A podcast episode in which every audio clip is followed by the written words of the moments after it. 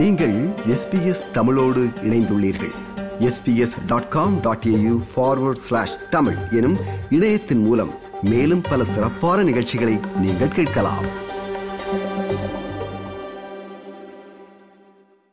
உத்தரகாண்ட் மாநிலத்தில் கடந்த பதினைந்து நாட்களுக்கு மேலாக சுரங்கத்தில் சிக்கியுள்ள தொழிலாளர்களை மீட்பதில் கடும் சிக்கல் ஏற்பட்டுள்ளது. இந்த சுரங்க விபத்தில் சிக்கியுள்ள நாற்பத்தி ஓரு தொழிலாளர்களை மீட்க கடுமையான நடவடிக்கைகள் எடுக்கப்பட்டு வந்தாலும் இதுவரை அந்த தொழிலாளர்கள் மீட்கப்படவில்லை.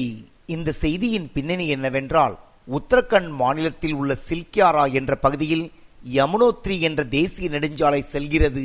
இந்த நெடுஞ்சாலை திட்டத்தின் ஒரு பகுதியாக சுரங்கம் தோண்டும் பணிகளும் நடைபெற்று வந்தன. இதில் ஏராளமான தொழிலாளர்கள் ஈடுபட்டு வந்தனர்.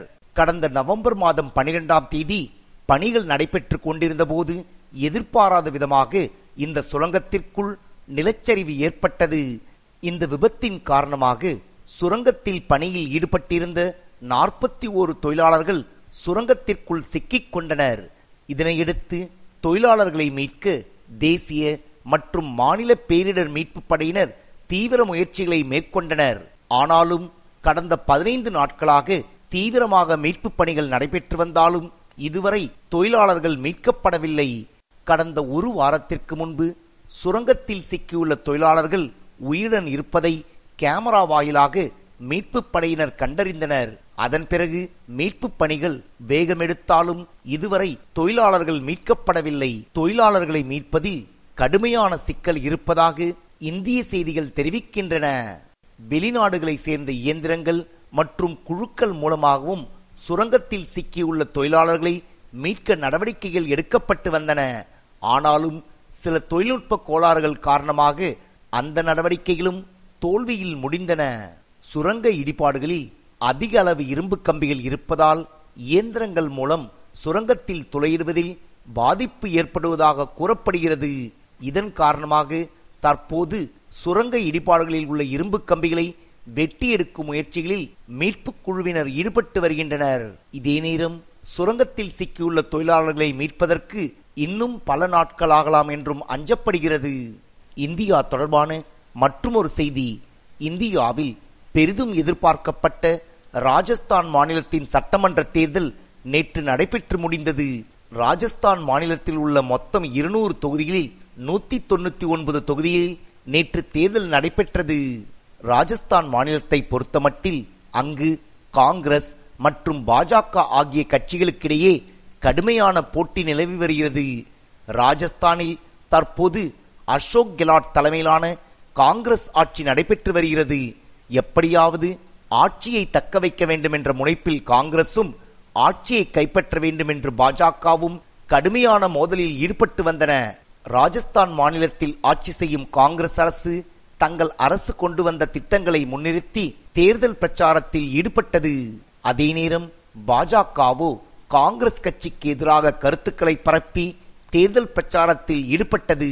கடந்த சட்டமன்ற தேர்தலில் ராஜஸ்தானில் காங்கிரஸ் கட்சி சரியாக நூறு இடங்களில் வெற்றி பெற்றது.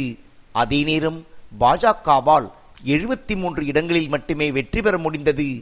காங்கிரஸ் கட்சி பெரும்பான்மையை விட ஒரு இடம் மட்டுமே குறைவாக பெற்றிருந்த நிலையில் மற்ற கட்சிகளின் ஆதரவுடன் ராஜஸ்தான் மாநிலத்தில் ஆட்சி அமைத்தது.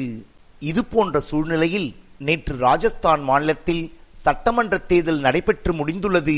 இதுவரை வெளியான கருத்து கணிப்புகளில் ராஜஸ்தான் மாநிலத்தில் காங்கிரஸ் மற்றும் பாஜக இடையே கடுமையான போட்டி இருக்கும் என்று கணிக்கப்படுகிறது.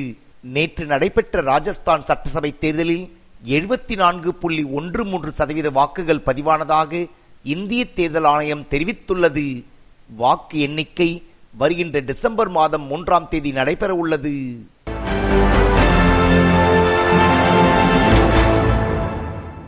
தன்னால் சேரி மொழியில் பேச முடியாது என்று நடிகை குஷ்பு பதிவிட்ட ஓர் பதிவு தமிழக அரசியலில் சலசலப்பை ஏற்படுத்தியுள்ளது.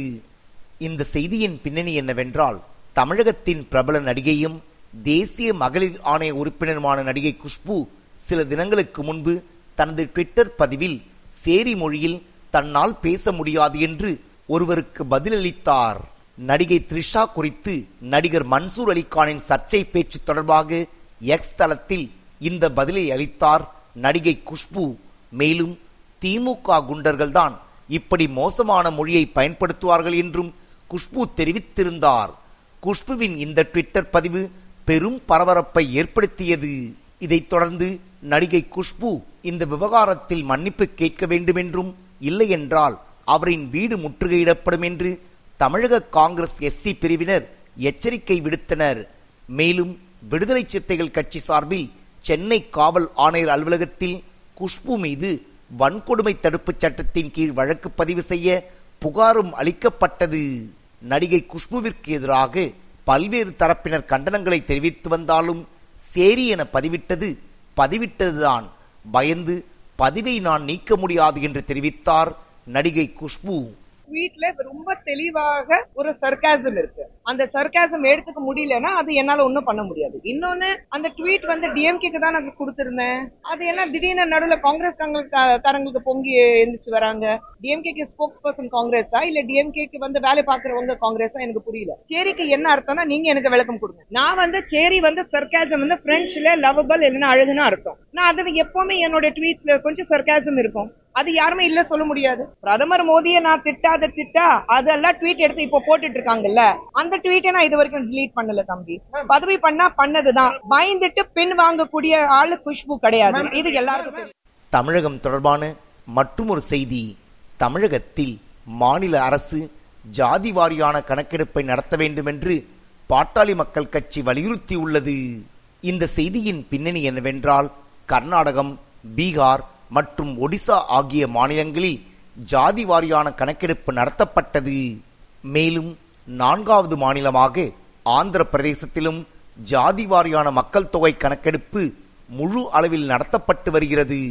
இது போன்ற சூழ்நிலையில் தமிழ்நாட்டிலும் ஜாதி வாரியான கணக்கெடுப்பு எடுக்க வேண்டும் என்று பாட்டாளி மக்கள் கட்சி வலியுறுத்தியுள்ளது இது தொடர்பாக பாட்டாளி மக்கள் கட்சி நிறுவனர் டாக்டர் ராமதாஸ் அறிக்கை ஒன்று வெளியிட்டுள்ளார். அந்த அறிக்கையில் ஜாதி வாரியாக கணக்கெடுப்பு நடத்தி முடிக்கப்பட்டு அதன் அடிப்படையில் இடஒதுக்கீடு வழங்க வேண்டும் என்று தெரிவித்துள்ளார் டாக்டர் ராமதாஸ். ஜாதி வாரியாக கணக்கெடுப்பு நடத்த முடியாவிட்டால் சமூக நீதி குறித்து முதலமைச்சர் மு க ஸ்டாலின் பேசக்கூடாது என்று தெரிவித்துள்ளார். டாக்டர் அன்புமணி ராமதாஸ். புரியல உங்களுக்கு. அப்போ உங்களுக்கு எடுக்கிறதுக்கு எண்ணம் இல்ல. அது தெளிவா சொல்லிட்டு போங்களேன். ஜாதிவாரி கணக்கெடுப்பு நாங்க நடத்த மாட்டோம். எங்களுக்கு எடுக்கிறதுக்கு எண்ணம் கிடையாது. அது முதலமைச்சர் தெளிவுபடுத்திட்டு போகட்டும் ஒண்ணு இல்லாத காரணம் எல்லாம் சொல்லிக்கிட்டு எங்களுக்கு அதிகாரம் இல்லைன்னு சொல்லிக்கிறதுலாம் தப்பிக்க முடியாது. அப்புறம் நீங்க இனி அப்ப நீங்க சமூக நீதி பத்தி பேசாதீங்க. ஜாதிவாரி கணக்கெடுப்பு நடத்தல உங்களுக்கு விருப்பம் இல்லைன்னா நீங்க சமூக நீதி பேசுவதற்கு உங்களுக்கு தகுதி கிடையாது. தந்தை பெரியார் பெயரை பயன்படுத்தியாதீங்க. பீகார் மாநிலத்தைப் போலவே ஜாதி வாரியான கணக்கெடுப்பு நாடு முழுவதும் நடத்தப்பட வேண்டும் என்ற கோரிக்கைகளும் வலுப்பெற்று வருகின்றன. இது எஸ்பிஎஸ் வானொலியின் தமிழ் ஒலிபரப்பின் செய்தியின் பின்னணி நிகழ்ச்சிக்காக தமிழகத்திலிருந்து ராஜ். இது போன்ற மேலும் பல நிகழ்ச்சிகளை கேட்க வேண்டுமா? Apple podcast Google podcast Spotify என்று பாட்காஸ்ட் கிடைக்கும் பல வழிகளில் நீங்கள் நிகழ்ச்சிகளை கேட்கலாம்.